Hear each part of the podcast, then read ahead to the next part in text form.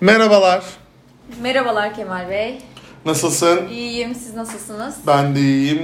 Açıkçası birçok hedef çok önemli ama üzerinde durulmayan hedeflerden birisi olduğu için ben bu sudaki yaşam konusunu ayrıca konuşmaktan memnuniyet duyuyorum. Dünyanın önemli bir kısmı hatta bizim de vücudumuzun %70'i suyla kaplı ama biz bu su konusunu herhalde çok fazla e, göz önünde kriz konusu kriz anlamında Türkiye su konusunda yaşamadığı için Türkiye'de de bu konu hakkında çok fazla bir çalışma yok.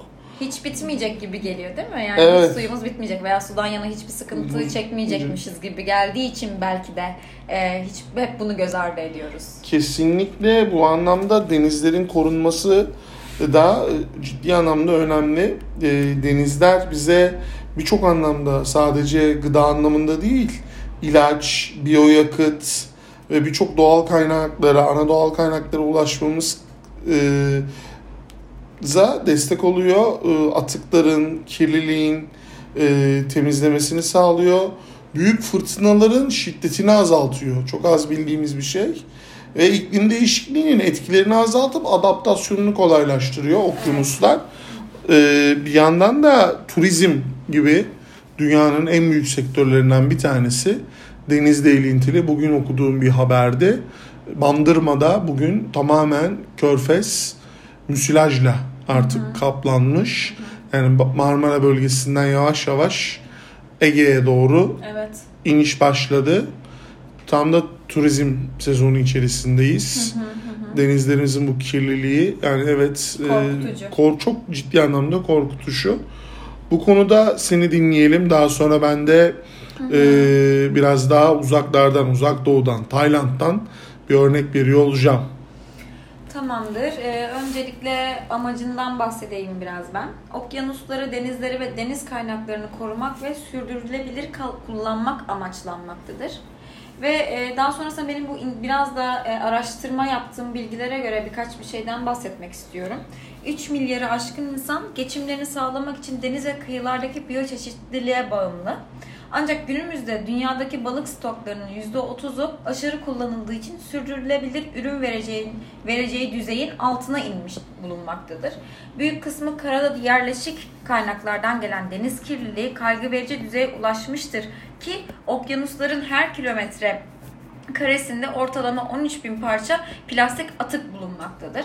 Aslında baktığımızda ne kadar büyük bir sayıdan bahsediyorum ama e, şöyle bir deniz kenarına gittiğimizde biz de çokça görebiliyoruz değil mi? Kesinlikle. Sürdürülebilir kalkınma amaçları da deniz ve kıyı ekosistemlerini sürdürülebilir biçimde yönetmeyi, kirlenmeden korumayı ve ayrıca okyanus asitlenmesinin etkilerini de ele almayı hedefliyor. Uluslararası hukuk vasıtasıyla korumanın ve okyanus temelli kaynakların sürdürülebilir kullanımını arttırması, okyanuslarımızın karşı karşıya olduğu sorunların bazılarının hafifletilmesine katkıda bulunacaktır bu amaç. Daha sonrasında biraz da hedeflerinden bahsetmek istiyorum.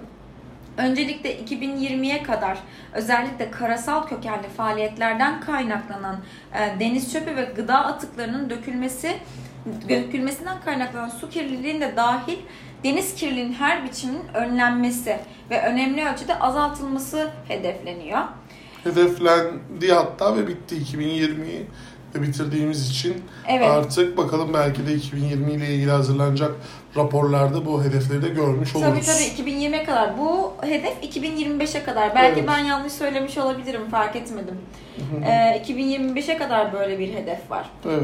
Ardından 2030'a kadar balıkçılık, su ürünleri, yetiştiriciliği ve turizmin sürdürülebilir yönetimi yoluyla deniz kaynaklarının sürdürülebilir kullanımında elde edilerek gelişmekte olan küçük ada devletlerine ve en az gelişmiş ülkelere sunulan ekonomik yararların arttırılması. Ardından küçük çaplı balıkçılık balıkçıların deniz kıyılarına ve piyasalarındaki erişimlerinin sağlanması. Aslında baktığımızda suda- sudaki yaşam dediğimizde eee, hep böyle işte su, su kullanımı, su, su tüketimi, e, işte is- israf yapmamak gibi şeyler aklımıza gelse de böyle balıkçılık ve bu konuda e, ekonomisini sağlayan insanlar açısından da düşünmemiz gerekiyor. Yani bu, bu konuda da e, ciddi bir e, risk oluşturuyor. Bu şekilde özetleyebiliriz e, amacı ve hedefini yani teorik olarak bu şekilde açıklanabilir. Ardından sizin de anlatacağınız e, iyi uygulama örneklerin örnekleriyle bu konuyu güçlendirebiliriz diye düşünüyorum. Şimdi ben uzak doğudan bir örnek vermek istiyorum. Gayet de ciddi sorunu olan bir yer. Muang Klang Belediyesi. 2000'li yılların başında gerçekten de e, ciddi bir sorun yaşıyor e, çöplerle ilgili ve şunu fark ediyor bir, bir nehir geçiyor buradan ve e, burada bu bu nehirle alakalı ciddi de bir sorun var çünkü tarım yapılıyor nehir kirli e, daha sonra kasaba yönetimi şunu fark ediyor. Diyor ki biz diyor eğer diyor bu çöpleri ve katı atık yönetim sistemini direkt e, akıtmak yerine sera gazını azaltma konusunda bir politika belirlesek, bunları birbirinden ayrıştırırsak, daha sonra bunları geri dönüşülebilir ve organik malzemelerin kullanımı ile alakalı bir strateji belirlesek, hem sera gazı miktarını arttırırız, hem de ekonomiye katkı sağlayabiliriz diye düşünüyorlar. Ee, bu üretim aşamasında bir metan gazı ortaya çıkıyor. Bunlar e, bunlar daha az çevre dostu yakıt kullanılan kamu binalarında kullanılıyorlar. E, atıklardan kompost gübre oluşturuluyor. Bu gübreler çiftçilere satılıyor. E, diğer toplanan belirli çiftliklerden toplanan, belirli pazarlardan toplanan sebze ve meyve atıkları ise hayvanlar için yem haline getiriliyor. Yağ kapanları oluşturuluyor. Nehirin üzerindeki biyolojik kütlenin azaltılabilmesi için bunlar fosil bunlar yağ kapanı haline getirilip bir şekilde enerji sisteminde e, odunla e, şeyini sağlayan, ısıtılımını sağlayan belirli binalarda kullanılıyor ve e, organik tarım özendiriliyor.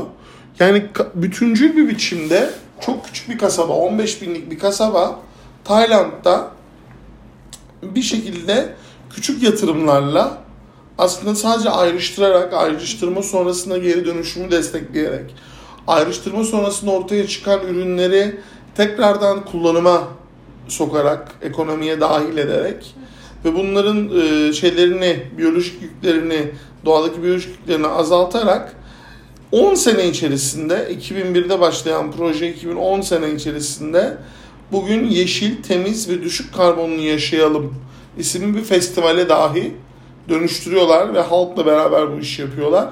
Açıkçası e, sudaki yaşam noktasından nehirlerin kıyısında kurulmuş. Çünkü insanoğlu e, bütün yerleşim alanlarının, yerleşim alanlarının çok büyük bir kısmı tüm dünyada hep suya yakın olan yerlerde kurulmuştur. O yüzden nehirler, denizler insanoğlunun birinci derecede yüzyıllardır kirlettiği bir alan. Suyu bir nevi bir çöp alanından ziyade suyun üzerindeki atığı ve suyla beraber onun suyun yükünü de tıpkı kendi alanımızdaki gibi koruyabilirsek ki şöyle bir şey var. Türkiye'de son dönemde çok hızlıca yükselişte olan bir söylem mavi vatan söylemi. E, bence mavi vatan sadece bu bölgede denizlerimizde petrol ya da doğalgaz arayıp onlara sahip çıkmak demek değil. Aynı zamanda Marmara Denizi de bizim bir mavi vatanımız. O da bizim vatanımızın bir parçası. Kesinlikle. Ve mavi vatanın üzerindeki bugün müsilaj e, tehlikesi bugün bizim hem nasıl hem de, hem de saçılıyor. saçılıyor. Yani. Bu vatana yönelik de yani bu anlamda Türkiye'deki tüm e, tarafların dikkate alması gereken hı hı tekrar kamuoyunda yoğun bir biçimde tartışılması ve çözüm alınması gereken konuların başında geliyor. Su hayattır. Hayatımızı korumamız gerekiyor. Evet. Bu yüzden bu podcast çok kıymetliydi.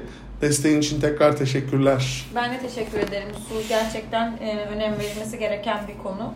Geçen podcastlerimizde de olduğu gibi iklim eylemi de öyleydi. E, bu tarz konulara daha çok dikkat çekilmesi gerekiyor. Umarım biz de bu konuda yararlı oluruz. Herkese bizi dinlediğiniz için çok teşekkür ederiz.